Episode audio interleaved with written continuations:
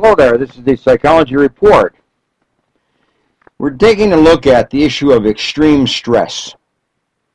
You know, we all face stress. It's something we, we cannot eliminate, but we have to manage it. Some of us manage it well, some of us manage it very poorly. You know, throughout life, we face situations that are beyond our ability to cope. We're caught off guard, we're unprepared, and we go into a mode of extreme stress. Some some situations only last a very brief period of time, but they're intense. We do something, we deal with it, our time passes, the situation takes care of itself, and we move on with life. That's brief stress. It can be very devastating, it can be very hurtful, it can be very defeating. But on the other hand, there is what we know as acute stress or chronic stress, which at high levels go on and on and on. And whatever we do, it seems like we can't resolve it. We can't take care of it. We can't eliminate it. We can't manage it even. You know, sometimes we're in a marriage situation we just cannot change. We have a relationship. Somehow we cannot alter it and not change it. And it's a chronic stressful situation. Some of us are in a work situation like that. When we're in these kind of situations of chronic extreme stress, we become overwhelmed and our body just begins to break down, and the body begins to um, go into a mode almost of defense, tries to protect itself, and sometimes it does, protects itself for a while or for a long period of time, and other times it breaks down and it and no longer can protect itself, and therefore we become the subject, or become the victim, if you will, of extreme chronic stress and our body just breaks down, our emotions break down, our social relationships break down, our ability to think breaks down, our ability to solve problems break down, and so on. It might be an example uh, of an automobile accident, you know, that we're involved in. Just all of a sudden our life changes. It might be a work-related injury. It might be the loss of a loved one through death, or somebody moves that just kind of leaves us devastated, leaves us without a support system a divorce, job termination, a house fire. Children become defiant. Our children become drug addicted. Uh, we find out we're married to somebody who all of a sudden becomes an alcoholic. Or has always been an alcoholic, but now we realize it. In other words, the situation is just beyond our ability to cope and beyond our ability to change. And what do we do? We have to put up with it. We have to cope with it. We have to deal with it. And some of us can do that very well, and some of us do not do that very well at all. And um, psychologist Dr. John Leach, L-E-A-C-H, uh, came up with a rule that he refers to as the 10-80-10 rule of survival. The 10-80-10 rule of survival. And by that he means this, that under extreme stress, 10% of the people are able to deal with the fear and handle it and manage it in a very rational manner. On the other hand, 80% of themselves find themselves stunned and relatively unprepared to respond. And the victims of that uh, stressful situation. And uh, it has this kind of uh, defeating and self-defeating uh, effect on them in all areas of their life. But somehow or other, they just function at a minimal level. And um, all relationships, all aspects of life are ill-affected. And then according to his rule of survival, the 10-80-10 rule, the last 10 are the people who are just devastated, totally unable to handle the stress, unprepared for it, unskilled in dealing with stress, a situation that will land them and handle that. Well, some of us have ways of handling it. Some of us don't. So here's the, here's the situation. If we can look at it this way, how does our body, how does our brain respond to extreme stress? How do we somehow put that all together and process that so that we either can handle it or we process it poorly and we don't handle it and we break down. So what is the body response? How does the brain respond to stress? Well, according to uh, John Leach, who's kind of studied this and uh, written it out and kind of uh, summarized it for us. Uh, let me kind of walk you through the bodily response, the brain response to stress, particularly extreme stress. When a stressor happens, like an accident, or the death, or a divorce, or somebody's rejected us, our sympathetic nervous system goes into action. We call it the fight or flight or freeze syndrome. At that time, we either fight the thing that is stressful to us, or we run away from it, or we just freeze and we become impaired and incapable of handling that particular situation. As a result of that, three hormones are released into the bloodstream. The sympathetic nervous system, as you know, is part of the hormonal system of the body. And the hormones that are released in the bloodstream are adrenaline, norepinephrine, and cortisol. Those are the three stress-related hormones. They're released into the bloodstream as like a surge. It goes into the blood and just activates our body immediately. The adrenaline and the norepinephrine prepare the body for uh, for battle. They prepare that body so that it will respond as if they were in battle and ready to take action. And uh, it's like having a, a high octane energy boost, if you will. The glucose production is released in the bloodstream. The body just becomes full of sugar, if you will. And our body is set to prepare to act and to like go to battle or go to war or to go to the greatest football game of your life. And it increases the glucose and then the it burns it in a natural way in the body. And we burn up that glucose, you know, over time. But during that time of these uh, hormones into the bloodstream, our heart rate increases and the lung expands to take in more oxygen because it's needed. We need that bronchial uh, dilation to take in oxygen and to utilize uh, as much as we can the uh, uh, blood as well as the um, glucose. And we burn it. We burn it in our bodies. And at that time, our pupils dilate and we have narrow vision. It's almost like we have focused our attention on just that stressor. We can't see the large picture. We can't see the overall situation. We just focus on the stress, the stress, the stress, the stress, and we become impaired you know, by it. Also, blood is channeled away from the digestive system at that time. It's directed away from the skin as well. And it goes into the skeletal muscles for action and strength, which are the large muscles of the body, of the arms and the thighs and the legs and the stomach. The, the skeletal muscles are the ones that are the ones that we fight with. We use to fight, if you will. We need those muscles to be strong, and we need those muscles to be activated. And that's what that adrenaline, norepinephrine, you know, does. And then as the cortisol is released into the body, but that's released very slowly. It helps us sustain that fight or flight response over an extended period of time. In other words, it's the stress that's going to be with us. We're going to need something to help us handle that over a lengthy period of time, and that's what cortisol does in the body. It's in the digestive in the immune uh, system of the body. And it helps us anticipate the fight and handle the fight over an extended period of time.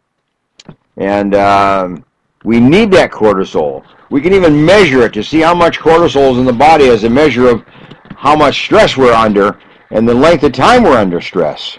It's kind of a good index of our stress um, reaction pattern and being overwhelmed with stress.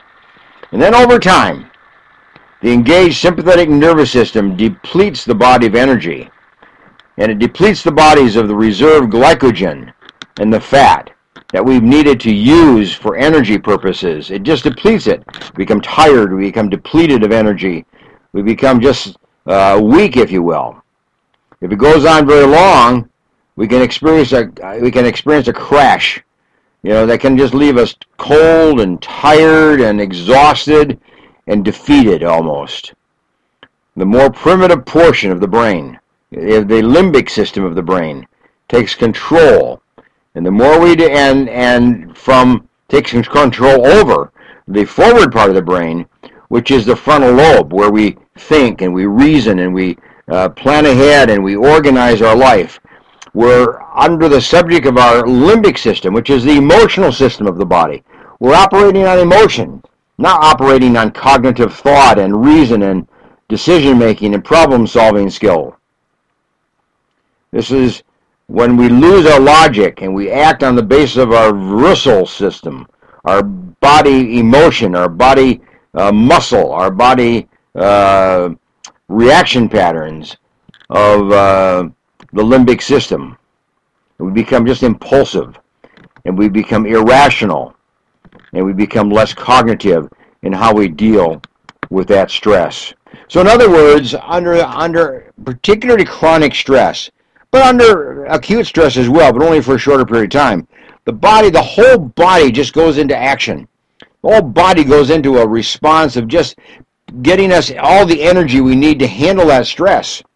And when it's short stress, just a very short period of time, we kind of can process it because we have the wherewithal, we have the energy, we have the bloodstream resources, we have the lung resources and the heart resources. But if that stress is over a long period of time, those resources cannot last. They become depleted, and we become tired and exhausted, and we kind of just give in to that stress, and we become the victim of that stress itself. The body just cannot sustain it over a long period of time. Hence this formula, the 10-80-10. It's the 10 that can handle it well, the 80 don't handle it real well, then the last 10 just cannot handle it all. And they're the ones that break down and have a, a total collapse of their body, of their health, of their occupation, of their job, of their marriage, of their social relationships, of their energy, and the entire body just breaks down and can no longer sustain that kind of energy that's needed to handle the stress. Now, here's the question. How do you survive? How do you handle this situation when stress hits, particularly chronic and intense stress? How do you deal with it? Well, first of all, utilize the frontal lobe. I just mentioned the frontal lobe is the part that we use to make decisions and to think things through and to plan and to strategize and to plan ahead so that we can take an action that's rational and reasonable, you know, for the situation that's there. We resist the temptation to act hastily or emotionally or quickly. We slow down and we just do what is right and do what is normal or do what seems reasonable under the circumstances. We use that frontal lobe to reason ourselves through that situation. Two people have told me recently they were in Hawaii and they were caught in the uh, current that took them out into the ocean. And both of them were taught by me as a therapist how to relax their body, how to calm down. And they both, under that circumstance of high stress when they were in fear of their life, took the frontal lobe approach and just reasoned it out and said, okay, this is the time to relax. Just let your body relax and go with the flow and let the current take you in. And don't panic. And it worked for both of them. Okay, that's number one. Number two is gear up. You know, know the tools that you need for stress management. Relaxation skills, you need that. Decision making skills, assertive communication skills, conflict resolution skills, rational thinking skills. Those are just a few of them. But these are the skills that we need in our toolbox to handle stress. And we, if we don't have those skills, stress is more likely to overwhelm us and overcome us, you say, and we break down. So we must be flexible. We must be prepared to act. We must draw upon the skills that we have and draw upon the resources that other people around us have. And it can help us at that time. We need to consult others. We need to involve others. We need to confide in others. We need to involve others to help us. Ask for help, in other words. And if we have a support system in place, that's good. If we don't have a support system in place, we're vulnerable. And then you can only use the people that happen to be there at the time. So a good support system is very important if you're going to have a stressful life and you're going to have some stressful event take place in the future, even though you don't know what it is and when it's going to happen. So be prepared by having a support system. And then number three, draw upon your support system. Draw upon it. Have it in place, but draw upon it. You know, friends make good medicine, you know. Friends provide encouragement, strength. They provide ideas and options. They provide us courage. And sometimes they go with us. They hold our hands. They give us that sense of belonging, that sense of caring, that sense of compassion, that sense of empathy. We all need that, particularly under high stress. We should not go it alone. We need to draw upon the support system we have, whether it's many or few, whether, whether they're well prepared or not, whether they've gone through the same situation we're going through or not. You know, obviously, you got a support system. If people have gone through the situation that you're going through, they're going to be that much more willing to help you and more prepared to help you, maybe more uh, helpful because they've gone through it. That's why the idea of birds of a feather flock together. See? That's why we like people who've gone through situations like we've gone through because they know what we are experiencing and they can be helpful. They can be helpful to us. So draw upon your support system. And then last, act assertively. You know, speak up. Be forthright. Be determined. Act assertively, assertively and in a timely way. Don't be passive and don't avoid. Don't sit there and let the stress just overwhelm you. Don't go hiding in a room somewhere and let the stress overwhelm you. It will overwhelm you if that's the case. But assertively act, assertively talk, assertively share, assertively involve other people. Get the doors of opportunity open. Get the doors of help open. Get the doors of companionship open. Don't go it alone. Be assertive. Ask for help and expect that people can help you because you can change when people will help you. So that's the idea of extreme stress. And that's what takes place in your brain. It's what takes place in your body. You know, and if you aren't prepared, you could be that 10% that just falter, crash, they freeze, and the body and their body is just uh, devastated, hurt debilitated. Or you can be part of the 80% that just kind of handle it fairly well, but not real well. But we want to be part of that first 10% that handles stress well. And stress doesn't not become overwhelming. Stress becomes just a part of life, and we just process it, whether it lingers for a lengthy period of time or it's there only for a short period of time. Be prepared.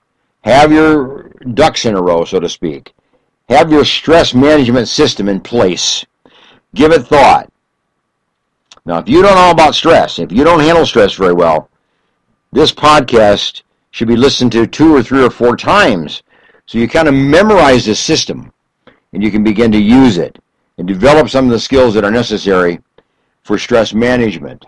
So I recommend that you go back and listen to this podcast maybe once a day for a week until you have a pretty good understanding and a pretty good handle on your stress management system.